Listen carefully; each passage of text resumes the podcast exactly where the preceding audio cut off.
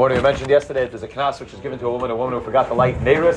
So the knas is given that kol yemesh, she has to be moisif another place can do bring down that perhaps this is the reason why there's a many by many to add on an extra candle for every child that's born. So we mentioned all the way at the beginning that the pashas the reason is Ner Hashem Nishmas Adam, every neshama that's born, you add on, you light another candle, but some of the places bring down that perhaps the reason the original minute came because of this halacha, that since it would be very normal that a woman after birth would forget because of the whole bahala taking place after birth to light another candle. Therefore, automatically she would have to add she would have to add another candle. So therefore they just made it that it was a normal zach even if the woman happened to have not forgot, that all woman after birth would just add another candle every single time. It wasn't based on the, it wasn't based on a new child that was born. Rather, it was based on the potential of, or very probable, very probable uh, that she would end up forgetting, and therefore there would be, there would be Moisef. However, the place comes to bring down the Magen Avram brings down, which brings, brings down the Magen Avram, that if a woman was in real eines, and Avada, she would not be mechayiv to do it. It's only a knas if a woman forgot. And therefore, if a woman's sick and a woman's sleeping, or the other scenarios where a woman would talk be a real eines, then she would not be mechayiv. Woman got very involved in the, in the, in the hachanas of Shabbos, that would not an eines, that would be a Shia. And you have to know in certain scenarios when a person is traveling and Erev Shabbos wasn't able to light,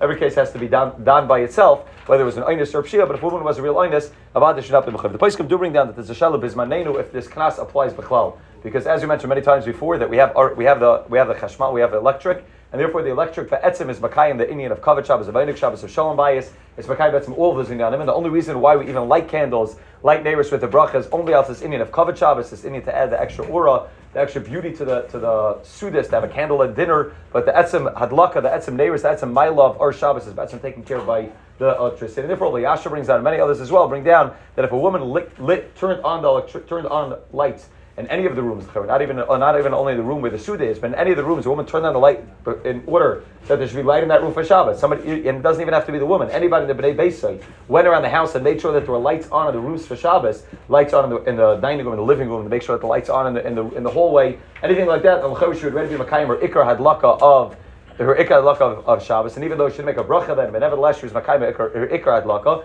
and therefore the Elyashiv said his example was a woman set the Shabbos clock in order to make sure that the time that the you know the, the, lights are going on and off on Friday night the proper time. He says in that case, even if she forgot the light, she would not be mechuyev. She would not be mechuyev to light neiros. So that the place can bring down. The Archashavah says that perhaps that would only be true if she went ahead and lit the and turned on the lights for the sake of Shabbos. But if the lights were on already from the beginning of the day, we just on in the morning, they flipped on the lights in the morning, that wasn't double covered Shabbos. Now, in that scenario, she wouldn't have the smile of lighting lighting a luck. In that, in that case, maybe she would have to be Moisiv an hour. So Shmuel Kamenetsky also brings down he also goes like the, he also goes to Elyashiv and says that as long as there were lights lit in the house, as long as there were li- uh, there were uh, there were lights turned on in some of the rooms. The Kavod Shabbos, that would already be Makayim or Ikar Hadlaka, and she would not be being a class. It brings down Befrat that according to the Mishnah Berurah brings down that if a woman does not have the money to be able to afford another Ner, she could always just add a little bit of oil or add the, to make that the candles that they, she lights should be a little bit longer. If she lights, you know, wax candles, they should be a little bit taller, and that way she's might have at least a little shemen or a little bit, a little bit of candles. He says Befrat, if a woman, if a woman, you know, forgot his manenu and she already lit, uh, she already lit electric uh,